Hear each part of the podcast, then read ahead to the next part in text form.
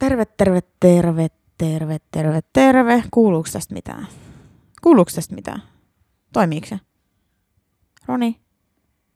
Toimii, se on mun raita. Onko tää sun raita? Kato, mut mulle ei tuu mitään. Se tulee sinne yläriville. Ai se tulee yläriville. Hyvä intro, hei. Tervetuloa Parempi Petrata podcastin pariin. Hyvin... No niin, se meni jo ihan perseelle. Parempi paskoa podcast. Tää jätetään. Ei nyt enää, kun sä yhdistät. No ota pois. Hyvä kontentti.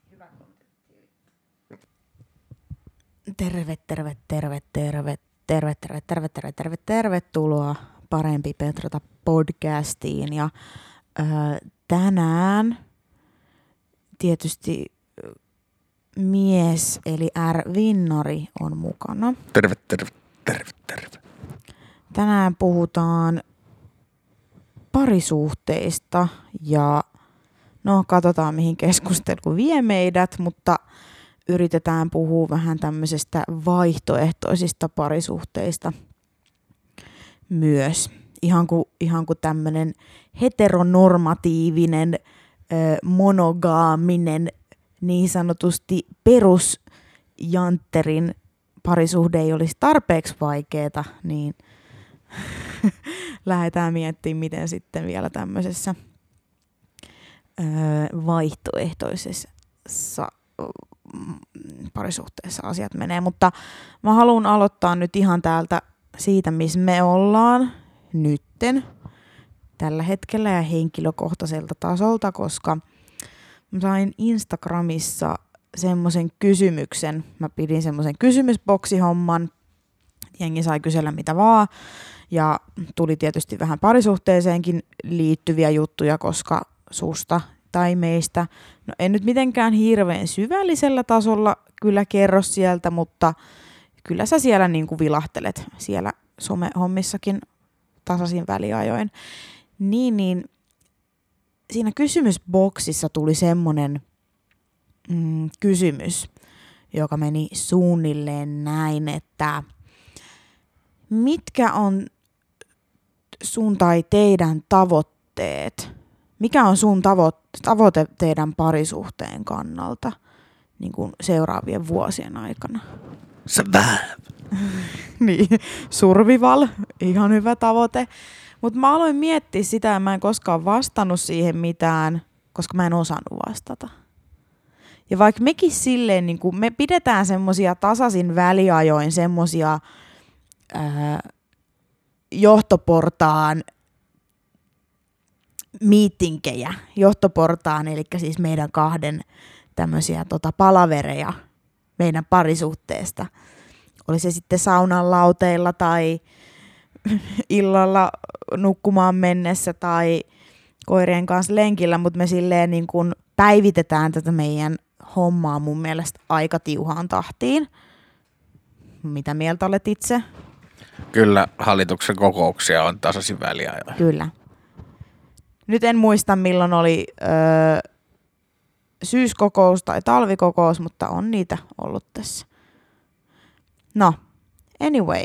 Mä aloin miettiä sitä kysymystä, että mitkä on sun tavoitteet parisuhteelle ja mä en oikein osannut vastata siihen. Vaikka luulisin nyt toi tavallaan olevan yksinkertainen vastaus. Että mä ajattelin, että no, tietysti tämmönen, mulla tuli vaan tämmönen hyvin tylsä ja tämmönen geneerinen, mitä sä sanoisit jollekin hyvän päivän tutulle mieleen sille, että no, kai tässä mennään naimisiin jossain vaiheessa, kun toi mulkku kosii ja pyöräytetään pari muksua. Tiedätkö sä niin kuin nää? Onko toi joku tavoite? Eihän toi ole mikään tavoite parisuhteelle, että pääset naimisiin, koska ihan samaa shaissee sen, nyt niin kuin sen hääjuhlan jälkeen on se elämäkin, niin miten se voi olla joku oikea tavoite parisuhteelle?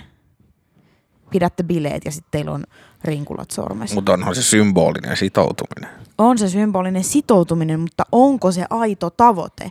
No onko lasten saaminen? Tietysti se voi olla semmoinen tavoite. No, mutta se onko se tavoite. No niin, mutta jotenkin mä ajattelin silleen, että vähän niin kuin semmoiselle syvemmällä tasolla. Niin sellainen, että onko sulla ihmisenä joku henkilökohtainen tavoite tässä parisuhteessa olemisessa? Niin. Ja siihen mä en osannut vastaan mitään. Tai en mä niinku keksinyt mitään muut kuin tommoset pari hassua niinku landmarkkia. Mutta kun ne tuntuu jotenkin toikin niinku vaikka, että lapset ja naimisiin. Se tuntuu tosi jollain tapaa pinnalliselta ja sitten se tuntuu myöskin hyvin tämmöiseltä lyhytaikaiselta tavoitteelta. Koska mitäs sit, kun sä oot naimisissa? Mitäs sit, kun on tullut vaikka lapsi? Onko siinä nyt kaikki tavoitteet? Onko nyt kaikki tavoitteet parisuhteessa saavutettu? Niin, kyllähän siinä pitää olla joku syvempi merkitys, jotta se pysyy kasassa se homma. Nimenomaan. Että jos mä ajattelisin vaikka, että okei, no ne olisi mun tavoitteet, niin mitäs sitten? Koska noi tavoitteet, niin voisi ihan hyvin vaikka olla totta tässä niinku 5 vuoden sisään. Niin.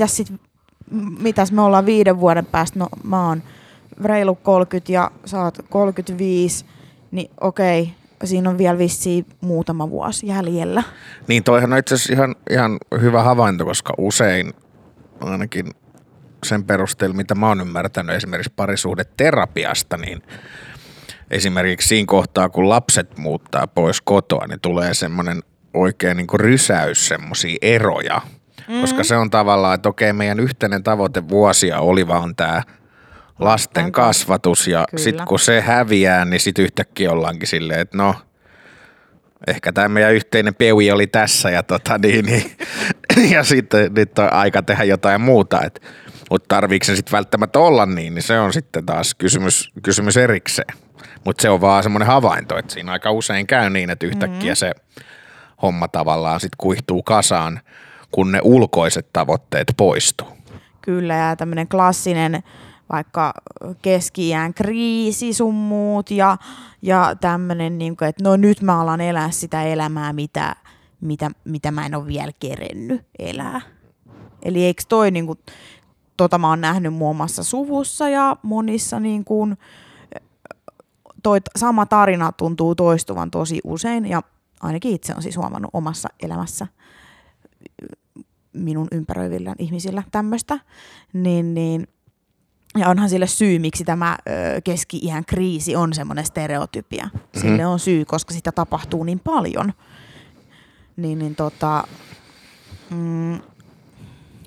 Mulla on nyt taas katkis ajatus tässä. No mulla on siitä teoria. Mä haluan esittää tämän sulle nyt. Eli siis keski-iän kriisistä mä oon pitkään jo itse miettinyt sitä, että johtuuko se siitä, että mehän eletään aina historiallisessa kontekstissa, missä me ikinä satutaan, mihin aikaan me nyt satutaan syntymään ja tietysti sitten siihen lisäksi tietysti sosiaalisessa kontekstissa, eli siinä semmoisessa maassa ja kulttuurissa, kun me nyt satutaan elämään, niin mun mielestä ainakaan meidän länsimaisessa kulttuurissa semmoista keski-iän ylittävää elämän narratiivia, semmoista yleisesti seurattavaa elämän ohjenuoraa, niin meillähän ei niinku oikein ole sellaista.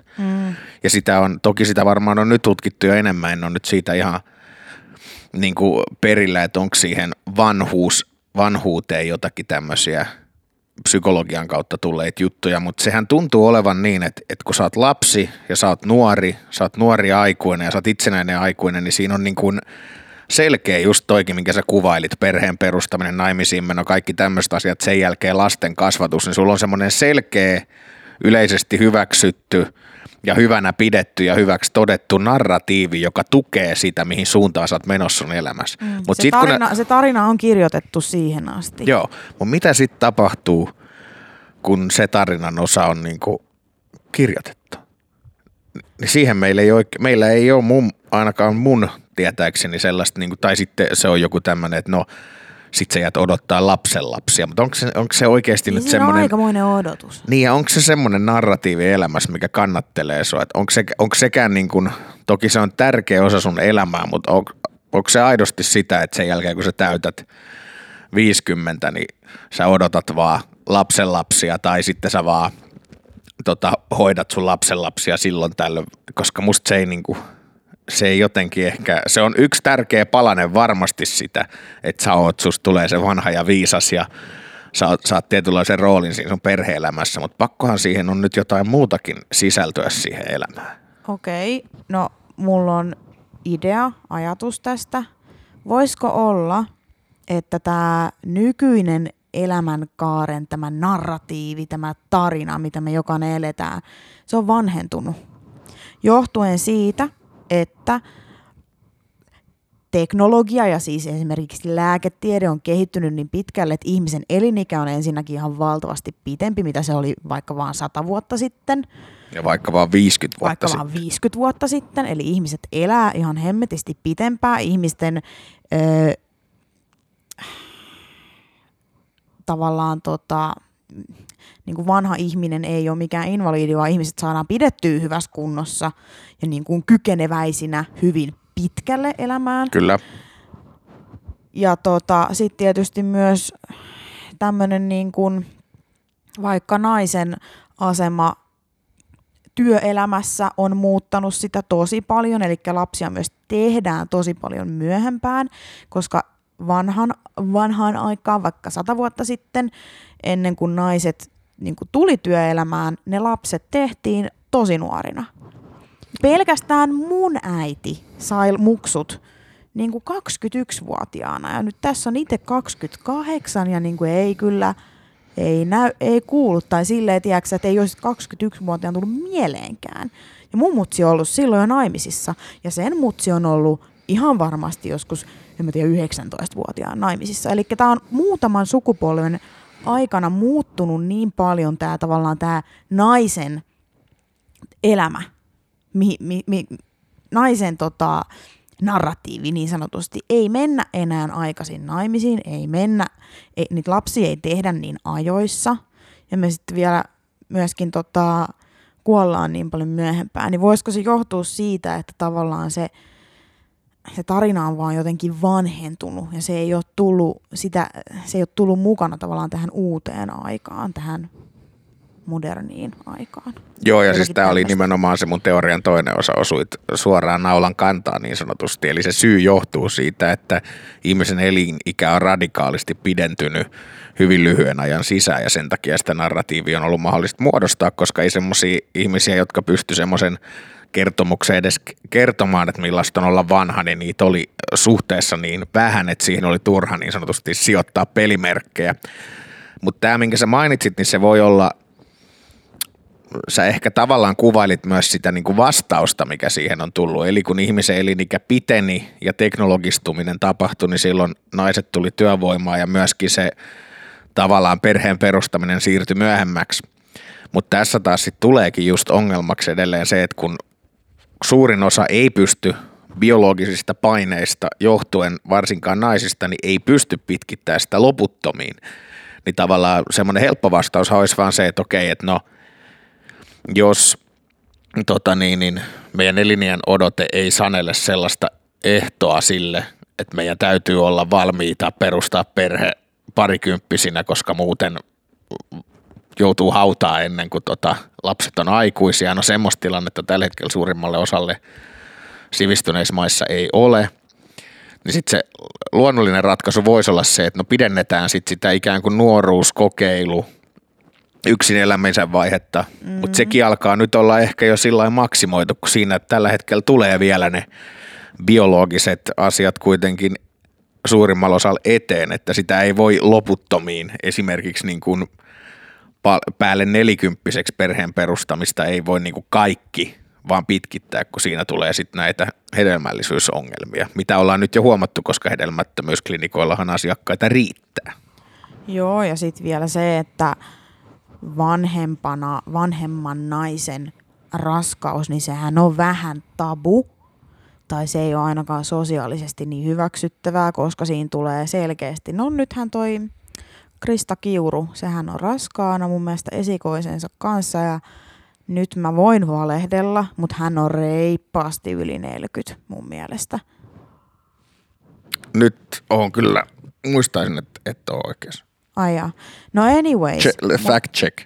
Voit fact checkata siinä samalla, mutta anyway, siitä huolimatta niin siis vanhemman naisen raskaus. Onhan se kuule 47. Kiitos. Mä mietin, että onko 47, mutta enkä halunnut sanoa ääneen, kun en ollut varma.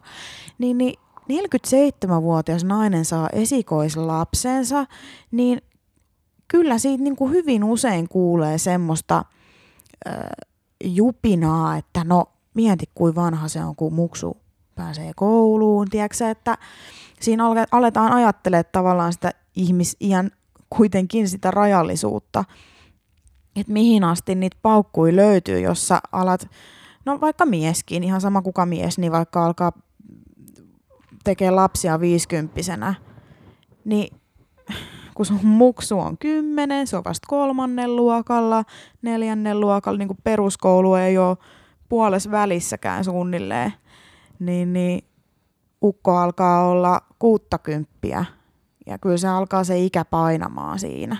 Ja miehen elinikä on siis, arvioitu elinikä on alempi kuin naisella vielä, mutta tai lyhyempi, mutta kuitenkin siihen liittyy mun mielestä tommoinen tietynlainen tabu siitäkin, että et sä saa olla myöskään liian vanha. Joo, ja tää on varmasti yksi asia, ja siksi ehkä niinku, mitä mä oon miettinyt tässä, että onko esimerkiksi semmoinen ero lastenhankinnan jälkeen, niin onko se sitten niinku moraalisesti väärin, tai heititkö sä hukkaan jotain, jos sä ajattelet niin, että sulla oli se yksi elämänvaihe yhden ihmisen kanssa, mutta sä jatkat siihen uuteen esimerkiksi siihen niin sanottuun keski-ikä tai miksi sitä haluaa sanoa, sinne kuitenkin niin kuin kohti vanhuusikää ja sä vielä koet jonkun uudenlaisen elämän, niin onko se välttämätöntä, että se on niin kuin systeemisesti väärin? No...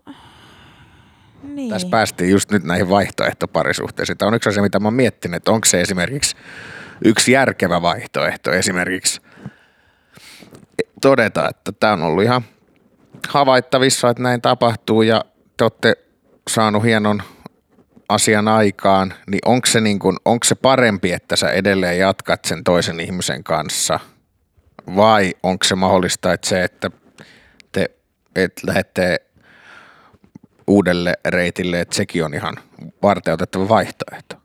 No, en tiedä mistä on kuullut tämän, mutta jostain on kuullut sen, että no varmaan joku tämmöinen sosiaalipsykologi, tutkijatyyppi sanoi, että ihan sama mitä tapahtuu, jos sä teet jonkunkaan lapsia, tai silleen, että jos sä teet jonkunkaan lapsia, jos te teette lapsia ja teillä on silleen suhteellisen toimivaa perhe-elämä, että ei nyt ole sentään mitään niin kuin väkivaltaa tai mitään tämmöistä vakavaa ongelmaa, mutta et kestäkää se eka 4-5 vuotta yhdessä. No matter what. Tietysti poissuljetaan tämä, vaikka väkivalta tai joku oikeasti vakava asia, mikä voi vaikuttaa hyvin negatiivisesti tietysti siihen lapseenkin, mutta että pysykää se yhdessä, että ne on niin kuin niitä niin rankkoja vuosia siinä, että vaikka parisuhteessa ei menisi niin hyvin, niin kuin jaksakaa vaan se ja sitten niin kuin katselkaa, kun se menee vaikka kouluun suunnilleen tai eskariin. Tämmöisen mä oon kuullut. Mutta on niin vaikea jotenkin. Niitä tilanteita on niin moni. Ja siis se on suhteessa normien vastainen, koska mehän ajatellaan silleen, että se niin kuin moraalisesti kaikista arvokkain on se, niin kuin tietyllä tavalla, en mä sano, että kaikki ajattelee näin, mutta mietitään sitä niin kuin ideaalitilannetta, että sä suunnilleen tapaat sun unelmies naisen nuorena ja te elätte elämänne onnellisina loppuun asti. Se on se vanha niin kuin satukirjan loppukin, että se on tavallaan ajatellaan niin kuin ideaalina se, että te jaatte sen saman yhteisen elämän niin kuin loppuun asti. Ja mä koen, että siis siinä ideaalissa on niin kuin varmasti tosi paljon perää ja mä olen nähnyt myös, että se on niin kuin tosi hienoa, kun kaksi ihmistä elää yhdessä semmoisessa elämässä. Mutta mä tarkoitan tälle esimerkiksi sitä, että koska niin kuin sä just sanoit, että monella se voi olla se naimisiin meno ja lapset niin iso tavoite, että loppujen lopuksi ehkä parisuhteen kehittyminen sellaiseksi asiaksi, mikä kantaisi siihen happily ever after -asiaan niin sanotusti, niin on toissijainen, koska se biologinen vietti ja muut asiat ottaa hallinnansi jossain vaiheessa. Ihmiset ei halua ajatella, niin ihmiset haluaa ajatella, että kaikki tehdään jostakin romanttisesta rakkaussyistä tai muista, mutta eihän se aina ole niin, että siis aika usein niinku semmoiset tiedostamattomat asiat saattaa sanella ne ehdot, miten sä toimit sun elämässä, ja se esimerkiksi tämmöisessä tilanteessa, että te olette hommannut lapset, mennyt naimisiin ja hoitanut ne kaikki hyvin, mutta te tajutte, että teillä ei ole niinku semmoista syvää parisuhdeyhteyttä keskenänne, niin mä en näe siinä niinku taas mitään moraalisesti väärää, että jos siinä vaiheessa te päädyttekin valitsemaan sen, että hei, että me saatiin aikaan tämä hieno asia yhdessä, ja miksi se niinku tavallaan söisi pohjaa siltä hienolta asialta, minkä te olette saanut aikaan yhdessä, vaikka teillä ei ehkä ollut niitä omia henkilökohtaisia tavoitteita siinä parisuhteen kehittämisessä. No totta kai tuli erotilanne ihan milloin vaan, niin en tietenkään pidä ajatella, että no niin, tämä oli nyt hukkaan heitettyä aikaa ja tämä oli nyt, lapsikin tuli pyöräytetty. Eihän kukaan ajattele silleen, että no niin, nyt tehtiin tämä lapsikin ihan turhaa, kun ei ollutkaan loppuelämää yhdessä. Ei, no mutta kyllä aika paljon tulee se, että 20 vuotta oltiin ja sitten se niin kuin siihen 20 vuotta yhdessä ja nyt se, niin kuin vaan nyt se vaan loppui ja on tämä niin kuin niin raskasta. No joo, mutta ehkä mun mielestä aika paljon, vaikka tämmöinen yksiavioinen suhde on se standardi, normi tässä meidän ajassa ja meidän yhteiskunnassa edelleen. Niin, oliko sulla joku tähän? Mä olin sanomassa, että meillä on hetkellinen monogamia on meidän yhteiskunnan standardi. No joo, kyllä, mutta että... No joo, kyllä, mutta aika monella ihmisellä, joka on hukkunut siihen tavallaan omaan arkeensa, niin se suhtautuminen siihen parisuhteeseen ei ole mun mielestä nimenomaan kauhean kannattavaa, että sitten kun 20 vuoden päästä muksut lähtee ja te ette tunne toisianne, tämmöinen kuvitteellinen tilanne, niin silloinhan se tarkoittaa, että sä olet elänyt siinä parisuhteessa tavalla, joka ei ole kestävää, vaan se on nimenomaan keskittynyt siihen, no tehdään nyt nämä lapset, sitten ne on tehty, ne muuttaa ne lapset pois ja sitten huomataan, että ei ole mitään yhteistä. Mutta nyt sä arvotat sen, että me tehdään kestävä parisuhde niin kuin korkeammalle. No sehän riippuu mitä itse haluaa, mutta... Mutta sun arvomaailmassa se näyttäytyy nyt tässä keskustelussa ainakin siltä, että sä arvotat sen, että ihmiset rakentaa kestävän parisuhteen niin arvokkaammaksi kuin sen, että ihmiset menee naimisiin, tekee lapset, kasvattaa ne hyvin ja sitten sen jälkeen toteaa, että meillä ei ole kuitenkaan tätä meidän omaa parisuhdetta. Joo, mutta miksi sä et olisi jonkunkaan 20 vuotta yhdessä ja ajattelisi, että se olisi forever? No siis sitähän me tässä just nimenomaan kyseenalaistetaan, koska sä sanoit, että forever oli ennen paljon lyhyempi aika. Kyllä. Mut siksi niin mä tuon tähän nyt tämmöisen aspektin. Aika harva, joka on parisuhteessa ylipäätään, joka on pitkä parisuhde, sanotaan plus 10 vuotta, niin aika harva ajattelee siitä sillä tavalla, että no...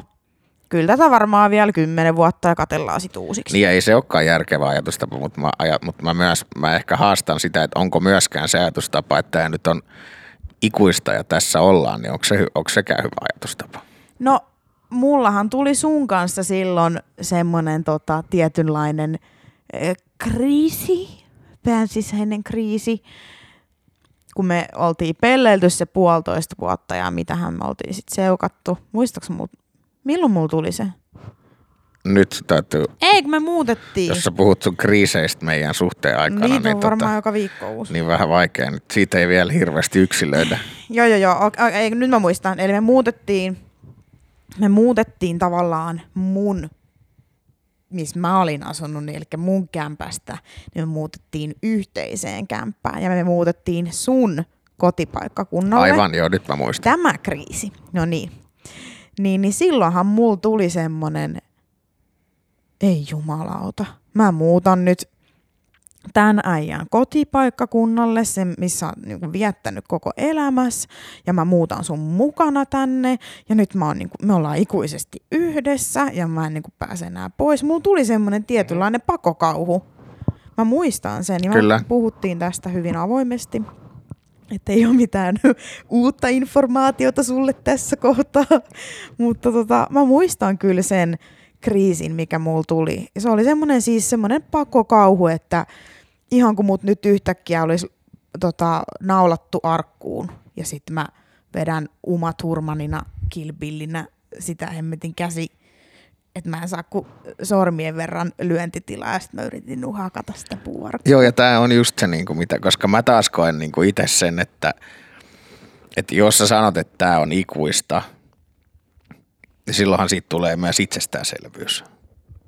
Mm-hmm. Eli se on niinku tavallaan, tässä oli ehkä se mun haasteen pointti, että tavallaan mä en näe siinä mitään väärää. Että jos niinku ihmisen narratiivi voisi olla se, että perhe-elämä ja sitten sen jälkeen katsotaan, niin arvioidaan tilannetta uudelleen, niin mikä tapahtuu. Halusit tai et, niin sitä tilannetta arvioidaan koko ajan uudelleen. Mm-hmm. Et se on vähän sellaista itselleen valehtelua sanoa, että no, kyllä meillä on tässä nyt ikuinen parisuhde, vaan sehän on sitä nimenomaan jatkuvaa semmoista ja se ei tee siitä yhtään epäluotettavampaa. Tässähän tulee sitten ongelmana se, että no jos me lähestytään asiaa niin, että me ei sitouduta siihen kunnolla. Mä en nyt tarkoita sitoutumattomuudesta, se on niinku ihan eri asia. Mä tarkoitan, että ihmiset on täysin sitoutuneita, se on niinku eri. Se voi tulla tässä ongelmana, mutta mä en tarkoita sitä tässä.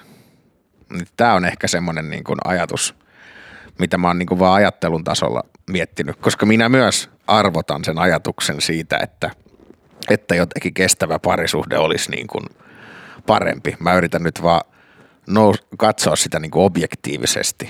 Mm. No hei, mä ehkä keksin tavoitteet meidän suhteella. No. Mä nyt yritän sanottaa tämän hyvin, tai niin hyvin kuin mä osaan, kun mä kykenen.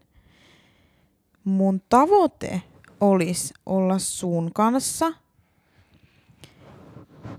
ja tietysti se foreverhän olisi kiva, mutta se ei ole mikään itsestäänselvyys, ja se foreverhän voi olla vaikka 5 vuotta ja jompikumpi jää auton alle, mutta mun tavoite meidän suhteessa olisi se, että niin kauan kuin me ollaan yhdessä, tässä pysyisi semmoisen, että mulla olisi merkityksellinen elämä ja semmoinen elämä, mitä mä en kadu sun kanssa. Ihan sama, tulisiko niitä lapsia vai ei, vai joutuisiko lapsettomuushoitoihin tai epäonnistumisiin ja ihan sama vaikka häissä läikkyisi punaviinit mekolle tai tiedätkö, niin kuin ihan sama mitä tapahtuu, vaikka suunnitelmat menis mönkään, niin ihan sama siitä huolimatta, että se mun elämä pysyisi mielekkäänä ja niin kuin mielenkiintoisena ja semmosena, että sitä ei tarvitse katua. Eikö se ole hyvä tavoite? Mm. Haluatko kuulla muu? No venää, I'm not done yet, bitch. Ja sitten se, here että comes the monologue. Älä ne viitti. I'm keeping it real. Mä yritän tässä nyt avata mun sydäntä sulle.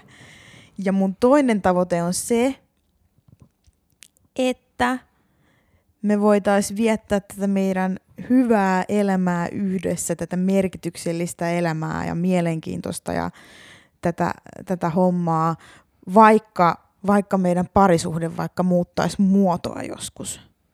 Jos me oltaisiin vanhoja, 60-vuotiaita ja sitten me vaikka ei haluttaa tai ihan sama minkä ikäisiä, mutta vaikka että monogaaminen elämä ei enää maistuisi ja me voitaisiin olla vanhoilla päivillä jotain ällöttäviä swingereitä, jotka käy jossain oksettavissa vanhojen ihmisten kimppakivoissa ja kuvaa niitä alastomaa Suomeen. Ihan sama, vaikka meistä tulisi semmosia ryppypyllysiä ällöttäviä pervoja, niin se ei haittaisi, jos se olisi vaan kummallekin fine. Mm. Eikö se ole ihan hyvä tavoite? On. Kiitos, satana. No mikä sun? Mulla on ollut se jo siis pidemmän aikaa se, miten mä pyrin lähestymään maailmaa, ja se on ollut aina se, että mä sitoudun tekemään sen, mikä tekee musta paremman ihmisen. Ja sä oot silti munkaan. Mä koen, että se, että tietynlainen sitoutuminen ja sen mukanaan olevat asiat, niin se, että mä sitoudun siihen, että mä pyrin tässä suhteessa pitää sitä niin kuin korkeana arvona ja tekee asioita, jotta se olisi niin kuin se hyvä,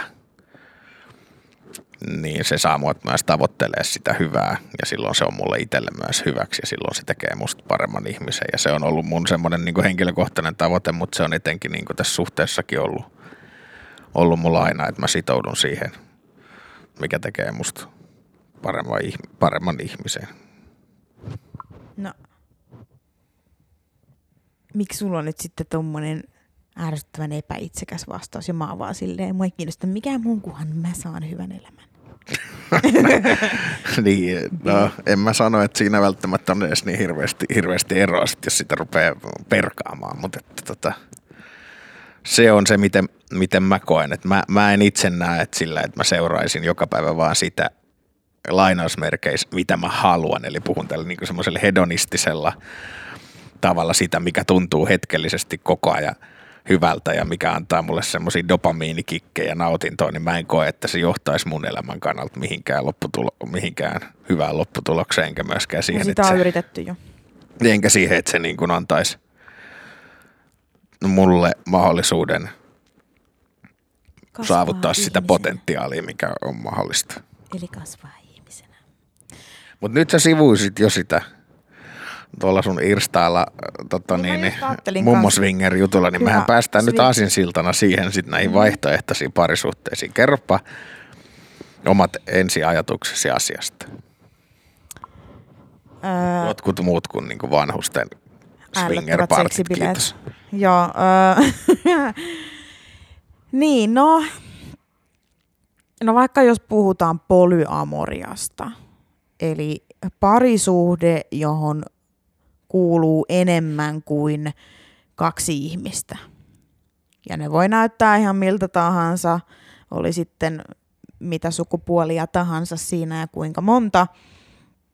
Mutta mulla on, ja mä oon niin kuin silleen, siis täysin sitä mieltä, että jokaisen pitäisi toteuttaa elämäänsä niin kuin he haluavat, ja jos kaikki ovat siinä parisuhteessa täysin tietoisia siitä, missä mennään, eikä olla polyamorisia ilman, että toinen tietää siitä esimerkiksi, niin jos kaikki kokee olevansa tasavertaisia siinä suhteessa ja kaikilla on hyvä olla, niin hei, go for it. Eihän se nyt multa ole pois, että joku seukkaa 5 ihmisen kanssa. Ei tietenkään. Mutta mun ongelma polyamorian kanssa on se, miten polyamoriset ihmiset mainostavat sitä netissä. Eli tämä ajatus siitä, että me olemme täysin tasavertaisia, niin kuin tuossa sanoin, että me kolme vaikka olemme täysin tasavertaisia tässä parisuhteessa, niin mun mielestä se on ihan täyttä hevonpaskaa. Mun mielestä, jos sä ajattelet kaikkia maailman kaveriporukoita koko maailmassa, missä on vaikka 3 ihmistä tai enemmän, niin aina on preferenssi.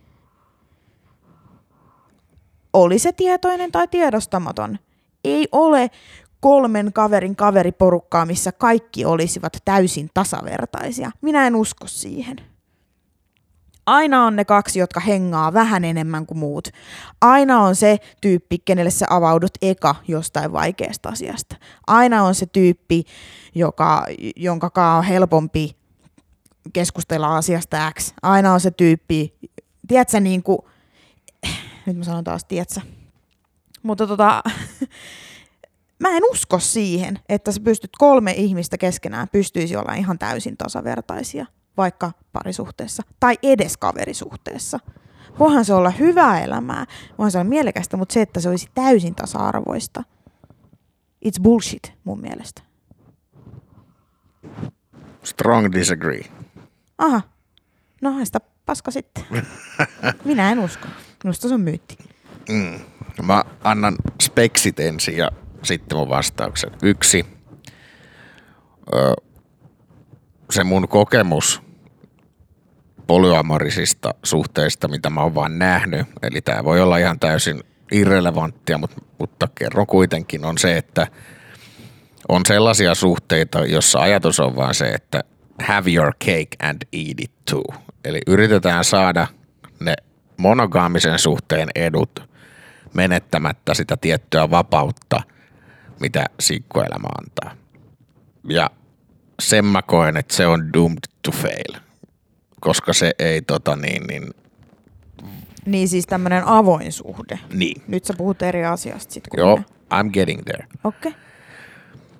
Et se ei tuu mun mielestä toimimaan, koska silloin sä et aidosti ole sitoutunut mihinkään. Eli vähän sitoutuminen... Temppari Jonna ja mikä se oli se poika? Mä en muista. No eikö sä muista? Ei. Okei. Okay. Mutta siis mun mielestä se on se, eiku että... Temppari Anna. Joka tapauksessa niin se on semmoinen asia, missä mun mielestä ei olla sitouduttu mihinkään, ja se sitoutuminen mun mielestä on semmoinen asia, mitä ei päästä pakoon, ihan sama minkälainen suhde halutaan saada toimimaan. Tähän esimerkkiin, minkä sanoit, mä ymmärrän sen, mutta se, missä mä oon eri mieltä, on se, että mitä tarkoittaa tasavertainen, ja mun mielestä taas mun mielestä ne suhteet pitää olla tasavertaisia, eli mä tarkoitan tässä esimerkiksi sitä, että jos mulla on vaikka nyt 2 miestä ja 2 naista ja ne on kaikki toistensa kanssa liitossa, niin miesten välillä myös en tarkoita, että pitää olla eroottinen suhde, vaan tarkoitan sitä, että heillä täytyy olla niin vahva välittämisen suhde myös toisiinsa, jolloin sä menetät sen egon itse sisällä ainakin osittain, jolloin sä pystyt näkemään sen asian laajemmin ja sä pystyt ehkä välttämään ne sudenkuopat, mitä yleensä mainitaan, mustasukkaisuus, epävarmuus ja tämmöiset, mitkä voi siinä avoimessa suhteessa tulla eteen, tai siis polyamorisessa suhteessa. Eli mä koen, että onnistuakseen polyamoria vaatii ensinnäkin 1 todella hyvää itsetuntemusta kaikkien siihen osallisten välillä, todella hyvää kommunikaatiota ja sitten semmoista jälleen kerran semmoiseen yhteiseen isompaan asiaan sitoutumista ja sen kautta sitten niiden tasavertaisten suhteiden synnyttämistä sinne välille. Ja se ei tarkoita, että kaikki saa saman verran, ei se ole mikään kommunistinen avioliitto, vaan se on sitä, että tietyt aukot sun elämässä täyttää muut ihmiset kuin se yksi ihminen, kun taas me halutaan monogamiassa aina ajatella, että se yksi ihminen täyttää lähes kaikki asiat sun elämässä, mutta sehän ei ole edes totta. Mutta siinä polyamoriassa ne muut ihmiset voi täyttää sun elämässä muita osa-alueita, mitä yksi ihminen ei kykene täyttämään, mutta te olette vienyt sen vaan askelta pidemmälle sillä, että olette sitoutunut sillä tavalla sitoutunut siihen niin kuin jopa siihen tavallaan ydinperhestruktuuriin yhdessä. Ja se muistuttaa ehkä vähän niin kuin ajatukseltaan semmoista tietynlaista heimoa. Se on ehkä, miten mä sen osaisin kuvailla. Mutta tai että, tiimi. Niin ehkä siinä tilanteessa mä voisin uskoa, että se polyamorinen suhde voi toimia, mutta mä en usko, että se on niin yksinkertainen asia kuin vain se, että hei, ollaan nyt tässä polyamorisia kaikki yhdessä. Mun mielestä siinä ei ole mitään yksinkertaista. Mun mielestä se on yksinkertaisuuden vastakohta. Ja tää on mun toinen ongelma. No sanotaanko nyt niiden polyamoristen ihmisten kanssa, kehen vaikka on törmännyt netissä, jotka vaikka avaavat tätä heidän elämäänsä hyvin julkisesti. Niin toinen ongelma, mikä mulla on polyamorian kanssa, on se, että en voi tietysti niputtaa itse asiassa kyllä kaikkia polyamorisia ihmisiä tähän, mutta ne mitä mä oon nähnyt, niin on se tyyli, miten siitä puhutaan. Eli vaikka kaverilla on yksi polyamorinen kaveri, niin sitten kun siellä suhteessa on vaikka jotakin ongelmia, niin sitten se ei ole koskaan niinku siis... Ei niinku myönnetä sitä, että se polyamorinen elämäntyyli voi luoda ehkä jopa enemmän mahdollisuuksia ongelmille ja kommunikaatiovirheille kuin monogaminen parisuhde. Koska jos ajattelee suojamua, meidänkin kommunikaatio alkaa olemaan mun mielestä aika silleen korkealla tasolla ja hyvällä tasolla. Me osataan ilmaista itseämme niin kuin aika suhteellisen hyvin. Ja meilläkin tulee välillä niin kommunikaation virheitä, toinen ymmärtää toisen väärin. Niin mitäs sitten, kun tähän otettaisiin vielä kolmas ihminen tähän soppaan? Niin jos kolme ihmistä, joilla keskenään on omanlaisensa ainutlaatuinen suhde toiseensa, niin kuinka paljon enemmän arjessa vaikka tulisi jotakin kommunikaatiovirheitä ja väärinymmärryksiä. Ja sitten se niin kuin tavallaan mua ärsyttää se, että jotenkin yritetään maalata siitä polyamoriasta vähän liian semmoista niin kuin ruususta kuvaa, että ei meillä mitään ongelmia ikinä. En usko. Niitä ongelmia on ihan kaikissa parisuhteissa. Ja se, että niin mun mielestä sitä jotenkin koitetaan vähän jotenkin, tiedätkö, myydä vähän erilaisena, miten mä niin kuin oikeasti raassa arjessa näkisin sen asian. Että jos kolme ihmistä keskenään pyörittää arkea tai perhettä vaikka, niin kuin hemmetisti niitä kommunikaatiovirheitä saattaa tulla. Ja riitoja esimerkiksi. Joo, riidatkin yksi itsessään ja sitten vielä ehkä mä mietin sitä, että itse suht empaattisena ihmisenä, kun muutenkin niin kuin hirveästi vaikuttaa toisen ihmisen tunnetila omaan niin kuin mielialaan, niin jos meitä olisi tässä nyt 3 tai 4, niin sitten ei riitä niin kuin se, että saanko mä jotenkin nyt pelastettua mun kumppani huonon päivän ja siinä samalla ehkä sitten parannettu omaa päivää, vaan sitten sen lisäksi, että meillä 2 on ihan hyvä päivä, mutta sillä 1 on huono päivä. No sit meidän pitää hoitaa sen. No mitä sit jos 2 on huono päivä, mutta 1 on hyvä päivä? No se on ihan varma, että kaikilla on huono päivä. Niitä muuttujia tulee liikaa. Niin, tulee ihan sika paljon enemmän.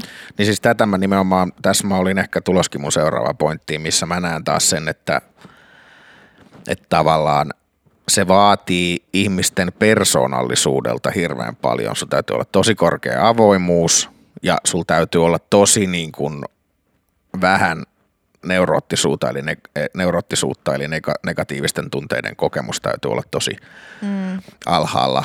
Ja ehkä just silleen mä kuvittelisin, että ne ihmiset on vielä avoimia ja yleensä voisin ajatella, että hirveän luovia. Eli silloin kun monella on, jos olisi vaikka 3 ihmistä, keillä on kauhean vahva se, mitä niiden oma elämä, mitä ne tekee itse, joku yrittämistä tai taidehommaa tai jotain muuta, niin siinä mä niin kuin voisin ehkä nähdä sen, että se, niin kuin, se voisi antaa sen, mitä ne ihmiset tarvitsee, luomatta ehkä näitä ongelmia sillä tavalla, kuin miten me ollaan nyt ne, tai sä oot nyt esittänyt. Mutta just se on ehkä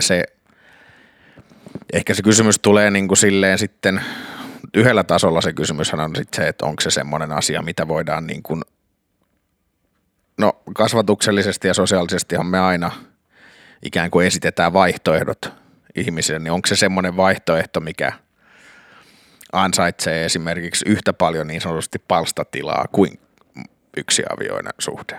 Se on yksi kysymys. Onko se semmoinen asia, mikä toimisi niin monelle ihmiselle tässä maailmassa, että ne pitäisi esittää niin kuin ihan täysin toisiinsa verrattavina tapoina vaan elää tätä maailmaa, vai onko se edelleen kuitenkin ehkä se, että se niin yksiavioisuus on niin kuin valtaosalle se tapa, miten kannattaa toimia johtuen siitä, että se ehkä niiden ongelmien syntyä, joita sä et ole osannut ajatella, koska niin kuin sanoin, se vaatii niin hyvää itsetuntemusta ja omien tunteiden käsittelyä mun mielestä, koska esimerkiksi just nyt vaikka mustasukkaisuus tai oma riittämättömyys, mitä ihmiset varmaan kokee ihan niin kuin yksiavioisissakin parisuhteessa, niin mä voisin ajatella tai kuvitella, että se lisääntyy vielä semmoisessa moniavioisessa suhteessa. Tai jos jollain on esimerkiksi taipumusta nähdä niin kuin itsensä, että on tosi epäitsevarma. Niin se, että kun sä näet ne muut ihmiset tekemässä asioita ja sä vertaat omaa toimintaa siihen koko ajan, niin se saattaa aiheuttaa se saattaa vahvistaa sitä sun riittämättömyyden tunnetta sen sijaan, että se olisi niin kuin tavallaan se parantava tekijä, joka sanoo, että koska nämä muut ihmisetkin antaa jo niin paljon, niin mun ei tarvii olla riittämätön tässä tilanteessa, missä mä oon. Tai sitten vielä, kun otetaan siihen yhtälöön mukaan muksuja.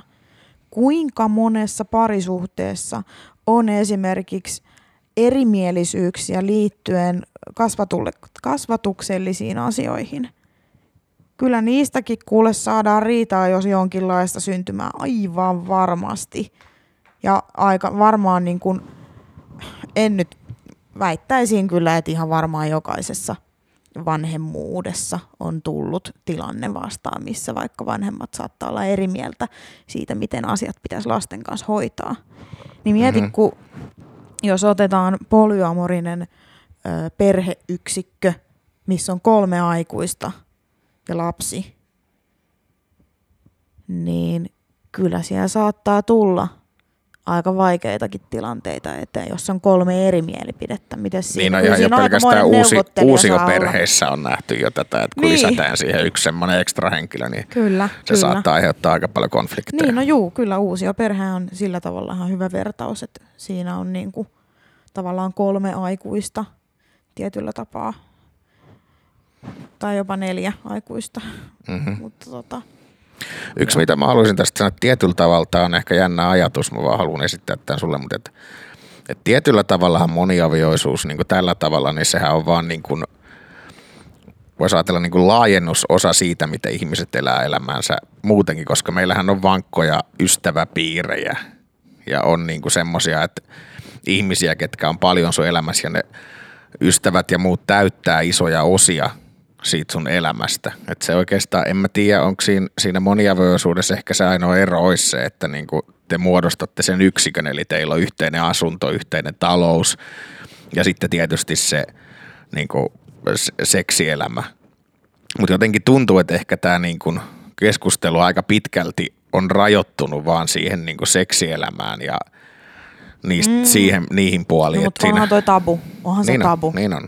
Mutta siis silleen, että siinä ei niinku, en mä tiedä, onko sitä mietitty kauheasti silleen, niinku, että loppujen lopuksi, niinku, jos sulla on läheinen ystävä pariskunta vaikka, jonka kanssa te vietätte aikaa jatkuvasti ja te näette lähes vaikka joka päivä tai joka toinen päivä, niin niinku loppujen lopuksi se harppaus siihen, että olisitte moniavioisia lainausmerkeissä, ei ole loppujen lopuksi niin iso. Mä en tarkoita, että ihmisten pitäisi tehdä sitä, vaan tiedätkö, mä haen sitä, että onko se niin kuin nyt niin iso asia lainausmerkeissä, mitä sitä sanotaan tuossa suhteessa. Mutta se ongelmat, mitkä sä mainitsit, niin nimenomaan nehän tulee, kun ylitetään se tietty raja. Ja siksi se on just se, että se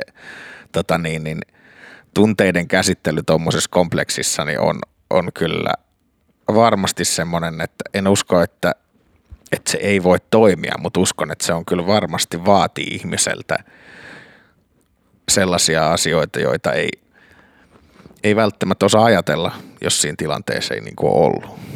Mutta kyllähän ihmisillä siis aina kun poiketaan tämmöisestä, nyt en käytä tätä sanaa negatiivisessa mielessä, niin kuin heteronormatiivisesta elämäntyylistä, kun poiketaan siitä niin sanotusta klassisesta meidän standardista, mitä se ihmisten elämä on, niin aina kun tulee jotakin semmoista uutta, niin kyllähän ihmisten mieli aina menee siihen likaseen. Eli vaikka silloin, kun homoseksuaalisuus oli vielä tabu, niin silloin niin kuin on tämä, onko sä nähnyt sen Antti Holman legendaarisen comebackin, johonkin sen Instagram-kommenttiin, missä joku oli sanonut, joku homofoofikko oli kommentoinut, että jotakin, että hyi helvetti, että perseseksiä, että ällöttää ajatellakin sitä. Niin sitten Antti Holma oli siihen vastannut, että pitäisikö sun välillä ajatella jotain muutakin. Että tiedätkö, kun joku tulee tämmöinen niin kuin ihmisten välisten suhteiden tämmöinen anomaliteetti, mihin vaikka ihmiset ei ole tottunut, joku on uutta ja erilaista, niin ainahan se mieli menee ekana sinne. No, mitäs sitten, paneeks nämä kolme niinku keskenään vai paneeks ne niinku vuoropäivinä? Niin, siis se on se ainut keskustelu, mitä asiasta käydään. Kyllä, niin kuin silleen, että no sitten useammin, mitäs sitten, kun ei pannakaan samaa määrää, niin mitäs sitten tehdään? Kato, kyllä mäkin olen silleen ajatellut, että okei, mitä jos 4 ihmistä olisi parisuhteessa, että onko niillä jotkut aikataulut? Niin se tai aina menee, niin aina se on se kynnyskysymys. Onko niillä siinä, joku lukkari tavallaan, että kuka panee ja ketä milloinkin? Okei. Okay. Onko sun vielä tähän vai voinko... On. Yksi asia, minkä mä haluan sanoa, okay, on se, että se mikä mä voin sanoa datan perusteella on, että 1 vanhempi on aina huonompi kuin 2. Mm-hmm. Anteeksi kaikki yksihuoltajat, mutta se on datan perusteella. Mä en sano, että sinä juuri et voisi kuulua siihen. Siis sä sanot nyt, että kaikki yksinhuoltajat olette perseestä ja teidät pitäisi polttaa roviolla. Joo, just se. Okei, selvä. Kiitos. Että yksinhuoltajuus on vaikeampaa kuin kaksihuoltajuus. Ja tässä nimenomaan mä voisin helposti sanoa kasvatusalalla työskennelleenä, että se on se, että kun lapset vaatii aika paljon ja nimenomaan sitä läsnäoloa ja jokainen ihminen tietää, että aina ei jaksa olla läsnä. Jos se on vain 1, niin se tilanne toistuu paljon. Se toistuu 100% enemmän kuin silloin, kun teitä on 2. No mitä sitten, jos teitä on vielä enemmän, niin se mahdollisuus kuitenkin tietyllä tavalla lapsille voi olla se, että siinä on koko ajan läsnä oleva aikuinen, joka pystyy ottaa niitä löysiä pois, mitä joltain toiselta jää, niin semmoisen mahdollisuuden mä tietyllä tavalla näkisin siinä, että se voisi jopa olla niinku positiivinen vaikutus mun mielestä polyamorisessa suhteessa. Jos se niinku on, tietysti tässä nyt aina oletuksena, että ihmiset on tasapainoisia jne, että tässä nyt niinku kaikki, edelleen palaan siihen ensimmäiseen, mitä sanoin, että jos se on vaan joku tämmöinen haihatuskokeilu, ei ollenkaan mietitty asia, ja vaan jotenkin päädytty siihen tilanteeseen, ja ihmiset on moniongelmaisia, tai siihen liittyy jotain tämmöistä muuta pulmaa mielenterveyden tai päihteiden kanssa tai muuta, niin silloinhan se on ihan sama mikä suhde, parisuhde, yksihuoltajuus tai polyamoria, niin se hommahan niin kuin menee reisilleen. Mutta sillä on tasapainossa olevat ihmiset ja 3 tai 4 aikuista koko ajan huolehtimassa lapsista, niin mä en näe, miksei se voisi olla hyvä asia, koska se vanha afrikkalainen sanotakin on, että vaatii koko kylän kasvattamaan yhden lapsen. Kyllä, ja nyt, koska säkin halusit lopettaa tämän polyamorian positiiviseen, niin mäkin haluun lopettaa sen positiiviseen, koska mä nyt oon vaan dissannut tässä polyamoriaa. Et sorry, mutta nyt haluan sanoa yhden positiivisen jutun. Nyt mä en muista tätä ihan täydellisesti, mutta Jordan Peterson tuossa Maps of Meaning -luentosarjassaan niin sanoo jossain kohtaa parisuhteista jotenkin niin, että elämä on ehkä liian vaikeaa yksillä aivoilla. Et silloin kun sä olet oikeasti semmoisessa parisuhteessa, missä sulla on semmoinen niin kuin partneri mukana, joka tukee sua ja auttaa sua siinä elämästä selviytymisessä, niin on ehkä parempi, että on 2 aivot ratkomassa niitä sun ongelmia kuin 1 aivot. Totta kai 2 aivoissa on enemmän poveria ja mahdollisuutta selvittää niitä ongelmia. Niin yksiköelikommentti tähän, mikä haluan sanoa, on just se, että mä olen aina sanonut, että maailman viisaimman miehen ja maailman tyhmimmän miehen yhtenä älykkyysosamäärä on silti enemmän kuin se maailman viisaimman miehen. Juu, kyllä. Niin, hei, ehkä tämä voi toimia myös polyamoriaan. Ehkä 3 taivot on vielä parempi kuin 2 taivot. Ehkä 4 taivot on vielä parempi kuin 3 taivot. Jos te pystytte siihen, niin hei, why not? Kyllä varmaan neuvoja tulee ja apua tulee ovista ja ikkunoista, sit, kun on itsellä vaikeeta. Niin kuin vaikka esimerkiksi lapsen kasvattamisesta, mutta oli niin kuin asia mikä tahansa. Niin haluan nyt jättää sitten tämän polyamoria-asian itseni kohdalta positiiviseen nuottiin. No niin, otetaanko viimeinen avoin suhde? No kun mä just olin kysymässä sulta, että siis sä oot sitä mieltä, että avoin suhde ei voi toimia. En. Tää on vaikeampi kysymys, mutta niin. Okei, mä tarkennan. Avoin suhde, jossa vain toinen käy vieraissa. Voi toimia. Joo. Okei, no mikä se sun ongelma sitten oli? Ongelma on se, että avoimeen suhteeseen lähdettäessä täytyy täyttyä ne speksit itsetuntemuksen ja sitoutumisen kannalta. Ja mä koen, että nykyisissä avoimissa suhteissa usein tilanne on se, että se tavoite on ennemminkin saada parisuhteen hyödyt ja tämmöisen villin sinkkuelämän hyödyt. Have your cake and eat it too. Kyllä. Kuitenkaan sit lopulta saamatta kumpaakaan, koska jos sä oot parisuhteessa, ihan sama vaikka sä avoinsuuden, sä et ole täysin vapaa. Ja jos sä taas olet, jos sulla on sitä vapautta kuitenkin liikaa, niin silloin sä et myöskään ole täysin sitoutunut. Ja must ne nimenomaan, se on ehkä se ainakin mun päässä se tietynlainen dikotomia, minkä mä näen niin kuin hankalaksi ratkaista ilman, että siitä niin kuin helposti tulee sitä, että sinne tulee epärehellisyyttä tai puolitotuuksia tai liiallinen määrä konkreettisia ongelmia niin kuin yleisesti. Mutta se, että taas kerran tähän ehkä isoimpana on se, että nythän me mietitään sitä ääripääratkaisua vaan, missä siis asutaan yhdessä, mut joka hetkessä kun mahdollista niin käydään hässiä jotain muuta, niin se on taas se on munkin aivot vetäytyy tähän niinku ajatukseen. No kyllähän näissä temppareissa on just nähty näitä erilaisia avoin suhdemalleja ja tietysti tempparit on tosi huono esimerkki kaikilla tavoilla mistään parisuhteista omasta mielestäni, mutta Mutta mä heitin sulle sen yhden esimerkin viime viikolla, muistaakseni sitä? Siis avoimesta suhteesta? Niin. Ja tää oli se, mitä mä mietin, että okei. Että kun jokaisella tulee elämässä niitä hetkiä, että on hyvä flow, hyvä meininki ja sä oot jossain paikassa johonkin aikaan ja asiat vaan menee niin kuin omalla painollaan. Vaikka nyt joku lomamatka. Joo. Niin jos sä oot poikien kanssa lomamatkalla ja sä koet siellä lyhyehkön lomaromanssin,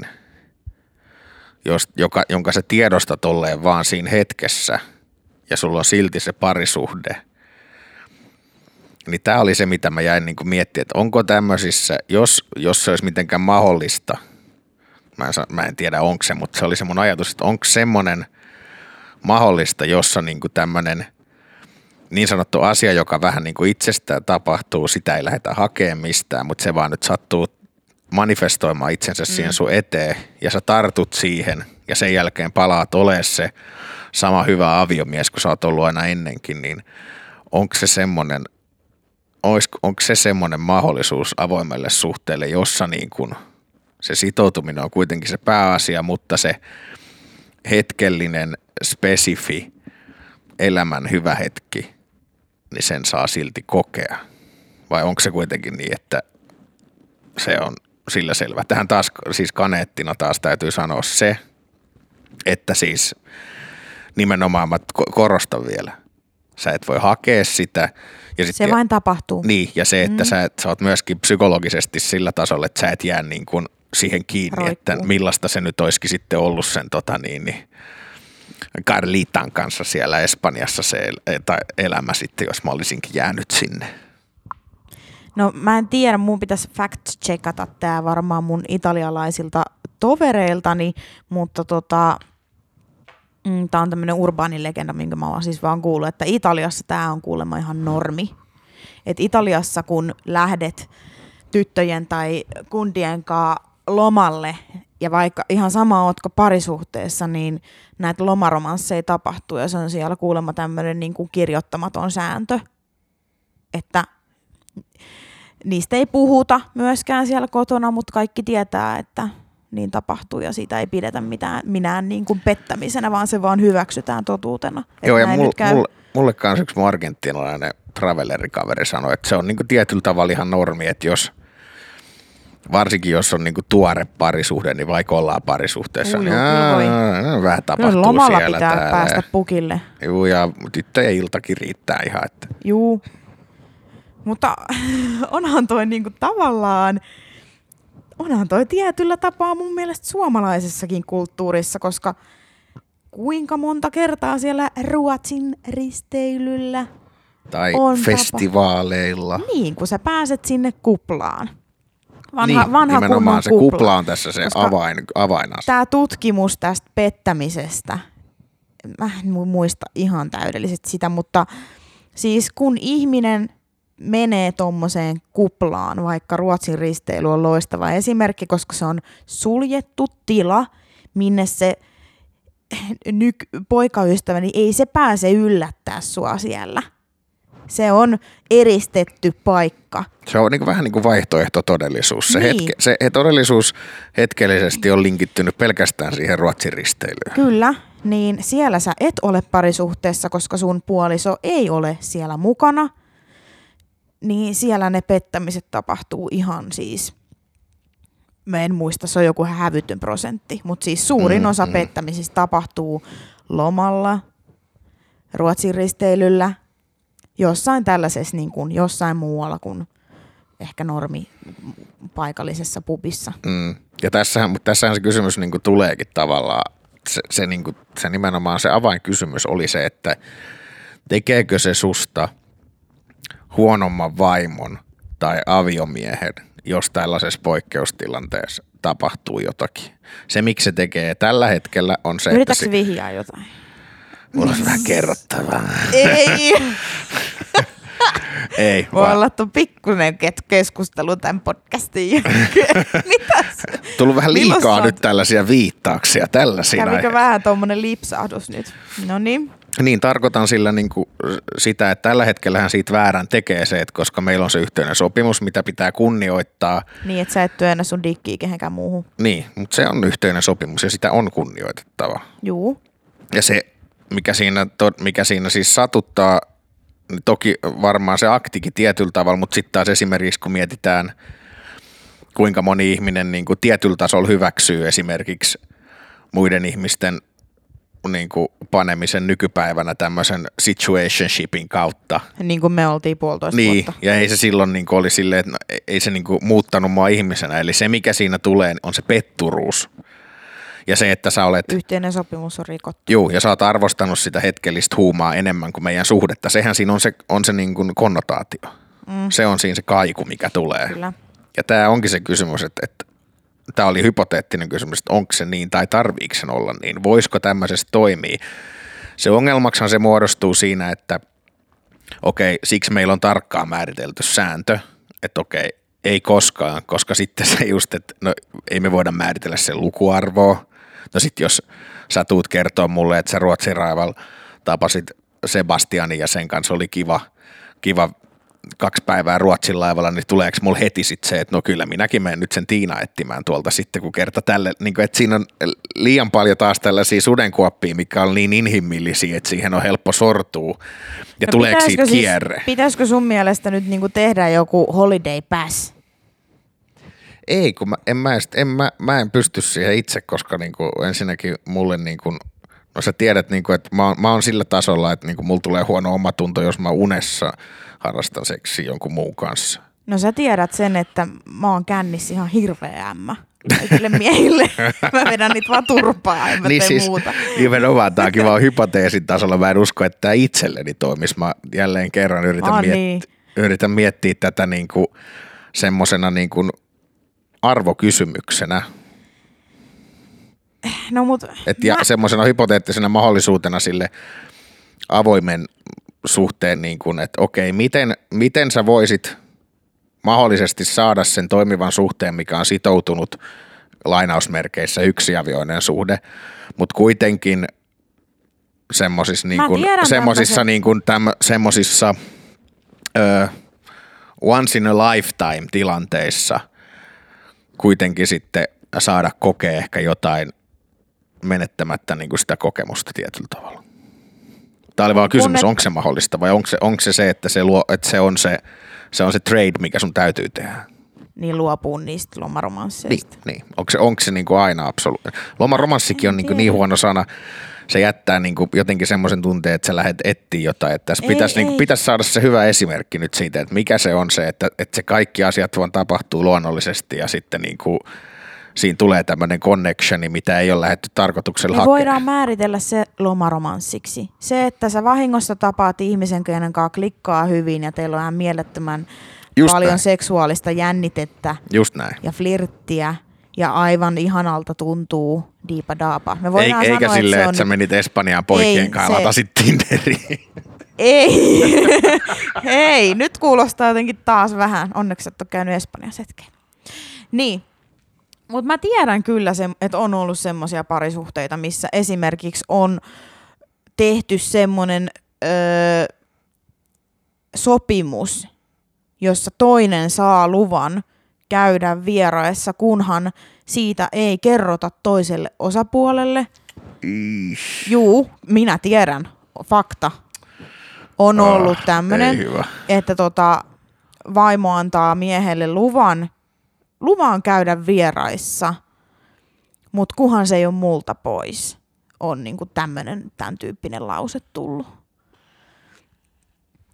Ja siellä ollaan oltu monta kymmentä vuotta yhdessä. Ei, mun mielestä siinä pitäisi nimenomaan olla se, että tässä Ei tunnu reilulta. Siis tässä hypoteettisessa tilanteessa se pitäisi olla niin, että sä pystyt tulemaan kertoa mulle siitä hienosta viikonlopusta Sebastianin kanssa ja mä voisin olla onnellinen sun puolesta, että sä et kokea sen. Ei saa sanoa mitään, ei tarvitse sanoa mitään, ei saa kertoa mitään. Sittenhän se suhde perustuu jo niin kuin valehtelulle. No siis mun mielestä kuulostaa silleen, musta toi kuulostaa siltä, että no mä tiedän, että mun mies pettää mua, niin mä nyt annan sille luvan, niin mä saan jollain tavalla niin sanotusti poverin takaisin. Sen valta on minulla. Kyllä. Minä olen antanut luvan käydä vieraissa, mutta fakta on se, että ihan sama annaksa luvan vai ei, niin kyllä se siellä vierais kävisi. Tältä se tuntuu. Kyllä. Mutta minä nyt otan vallan takaisin tässä suhteessa, että minä nyt annan luvan tälle toiminnalle. Tiedän tällaisestakin. Toinen mielenkiintoinen esimerkki. Mä en muista nyt kuka se oli, mutta luin tästä just vähän aika sitten. Taisi olla ihan kuule Hesarista. Niin oli tämmöinen suhde, missä oli sitten seksittömyyttä. Ja sitten taas se suhde niin kun yhtäkkiä lähti ihan uudelle uralle, kun se avattiin. Se seksuaalinen pelikenttä niin sanotusti kaikille muille. Eli mitäs tämmöinen suhde, jossa niin kun teette keskenänne halua harrastaa seksiä, mutta te haluatte olla siinä parisuhteessa tai ehkä haluatte harrastaa seksiä harvoin, teillä on semmoinen, mutta sitten taas te haluatte kuitenkin molemmat haluaa seksiä, mutta ei vaan toisiltaan. No kyllähän on tämmöinen, mä en tiedä, voiko tätä kutsua stereotypiaksi, mutta on tämmöinen niin sanotusti story olemassa, mikä esimerkiksi tuodaan esille Rick and Mortyssa, missä perheenisä Jerryn vanhemmat, eli varmaan jotain 80-vuotiaat vanhemmat, niin he ottivat kolmanneksi osapuoleksi suhteeseensa tämmöisen hemmetin kuuman nuoren 30 mustan miehen ja sitten heillä tämä parisuhde menee sit sillä tavalla, että mummo painaa sitä nuorta miestä ja sitten pappa kattelee sitä. Mikä sulla nyt on näissä mummoissa papoissa tänään? Mikä se nyt, miksi sä haluat sinne mennä koko ajan takas? Minä tykkään kuvitella kuvanukset laittaa. No sehän se on. Lisää näitä freudilaisia. Se on piirretty. Vielä parempi, piirrettyjä mummoja ja pappoja. Mutta sitten se Jerryn isä, vanha setä, niin hän sitten tykkää niin kuin piiloutua kaappiin ja pitää supermies asua päällä samalla, kun hän kattelee sitä. Joo, mutta niin tämä niin ajatuksena se, että tämä on isän kannattaja juttu. Mutta se, että voiko ihmisillä olla toimiva, rakastava parisuhde ilman, että siihen kuuluu seksiä. Voiko siinä saada ne parisuhteen sitoutumiset? Aseksuaalit varmaan osaisi vastaa paremmin. Niin, mutta siis tässä, se ei ehkä ole tässä pointti, kun se pointti on se, että voiko teillä olla hyvä suhde ilman seksuaalista kemiaa? Mutta se, että ei ole seksiä, niin eihän se poista sitä, etteikö voisi olla seksuaalista kemiaa. Niin, mutta tässä esimerkissä se vissiin oli niinku se pointti, että heillä ei keskinäistä seksuaalikemiaa ole paljon, mutta sitten taas koko arki, avautuminen, kaikki muu toimii, mutta onko se silloin ystävyyssuhde, jossa te vaan elätte yhdessä niinku, vähän niin kuin kämppiksinä, monihan sanoisi sen esimerkin niin tähän, mutta onko se sitä vai voiko se oikeasti olla ihan aito sitoutunut rakkaussuhde, mutta se seksi vaan tulee muualta? Niin, kyllä. Tämä oli se mun kysymys. Okei. Mulle ei kyllä mitään ainakaan tuu mieleen tämmöistä esimerkkiä. Mä en ole kuullutkaan.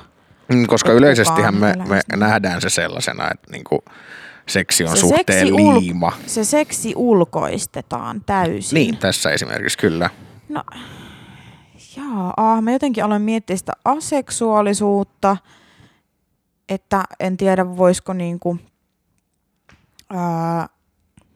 niin kuin normiseksihalut omaava ihminen tavallaan seurustella aseksuaalin kanssa, joka ei sitä seksiä halua ollenkaan. Ja voisiko se silti olla yhtä rakastava suhde, mutta sitten se seksi vaan nimenomaan tulee muualta. Kyllä. No hemmetti. Miksi ei? Kaikki nyt on mahdollista siis, mutta henkilökohtaisesti ei. Tai en tiedä. No mulla on sitten huonoja uutisia. Sä et halua enää ikinä. Voi helvetti. Itse asiassa ei, kun kyllä se voisi toimia. Mä voin lähteä vieraisiin. Perkele, siellä Sebastian jo odottaa. Fine. Okei, sä et enää haluaisi seksiä. Kyllä mä voisin vierais käydä esiin mitään. Niin, sitä en ole. Mutta kyllä sunkaan haluan silti olla. Niin, mutta hyvä. Jos sun kyrpä nyt irtoisi jossain onnettomuudessa. Tää oli just se, että mä olin sanomassa niinku alaraja halvaus, mutta tätä on nyt sit se, että ei se on vaan lähtenyt irti. Se on nyt lähtenyt irti. Freak accident kävi sirkkelin kanssa. Eli sä suutuit mulle niin paljon mun Espanjan reissut, että sä leikkasit sen irti. Mä leikkasin sen irti, joo. Eli sä et ole kykeneväinen ainakaan niin, mutta toisaalta sitten taas onhan noita leluvaihtoehtoja ja sun muita, mutta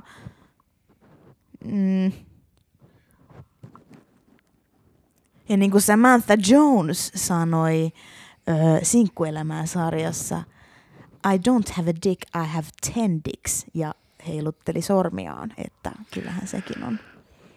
Mutta tämä oli musta semmoinen mielenkiintoinen ajatus. Lähinnä se niin kuin se mun. Kyllä mä voisin käydä vierais, mutta mä oon vähän tämmöinen. Niin, mutta tämä oli se mun pohdintakysymys, oli nimenomaan siitä, että onko se niin, että se ei voi olla samantasoinen suhde.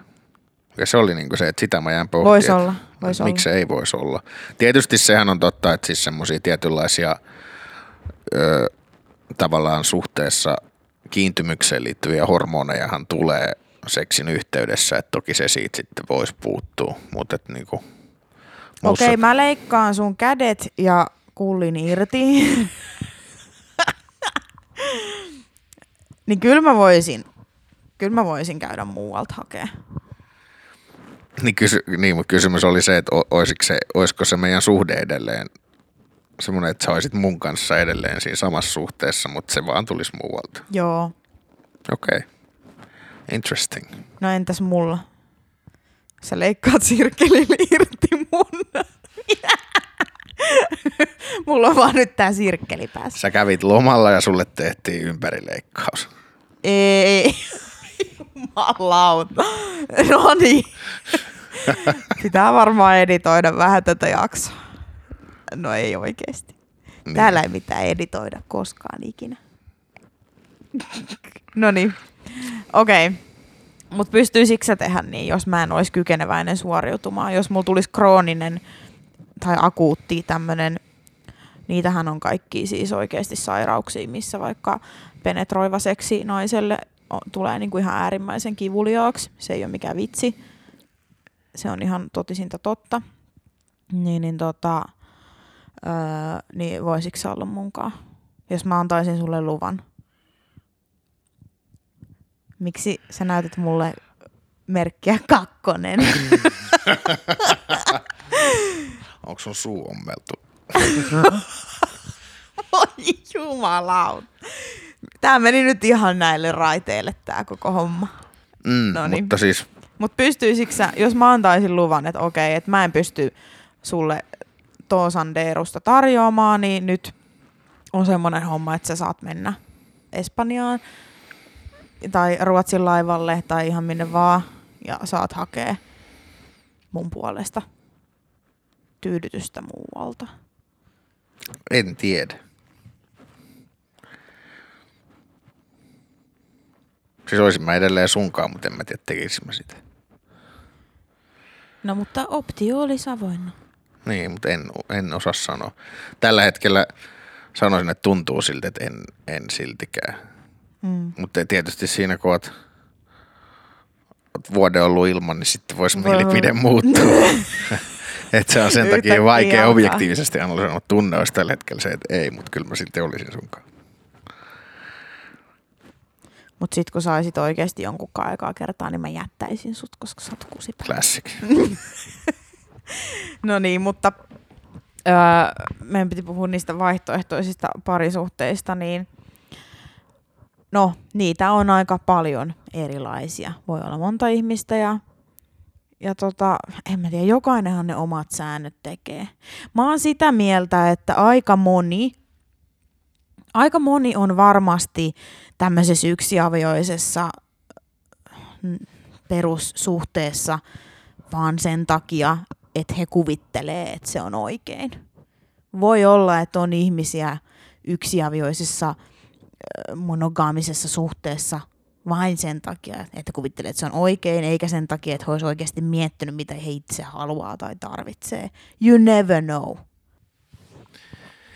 Joo, osittain on varmasti totta, mutta sit myös täytyy muistaa, että yksiavioisuus on niin vanha asia, että se on myös selkeästi biologista meille perbondata ja hakeutua yhden ihmisen seuraa.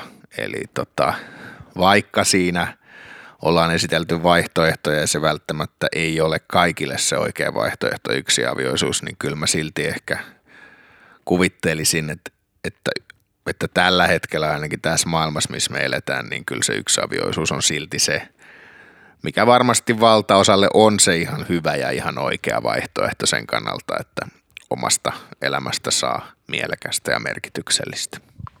Tuttu ja turvallinen. Okei. Mä en keksi, missä pitäisi petrata. Missä olisi parempi petrata? Minkä mä aina sanon lopuksi. Älä panne ketään Ruotsin laivalla, jos oot parisuhteessa. Se on jotain, missä meidän kaikkien olisi parempi petrata. Kiitos, kun kuuntelit. Jos pidit tästä jaksosta tai podcastista ylipäätään, voit tukea sitä esimerkiksi jakamalla sitä kaverille tai somessa, esimerkiksi Instagramissa voit tägätä mut Instagramiin, esimerkiksi storyin Petra Varjonen, eli omalla nimelläni olen siellä, koska olen tämmönen boomer. Ensi kerralla on joku uudenlainen aihe, en tiedä vielä mitä, mulla olisi kyllä ajatuksia aika paljon siitä, että mitä tulee, mutta sitä ei kyllä ikinä tiedä, että sit kun tähän istuu, että mitä helvettiä tästä oikein tulee. Anyway, jälleen kerran kiitti kun kuuntelit ja ensi kertaan. Bye!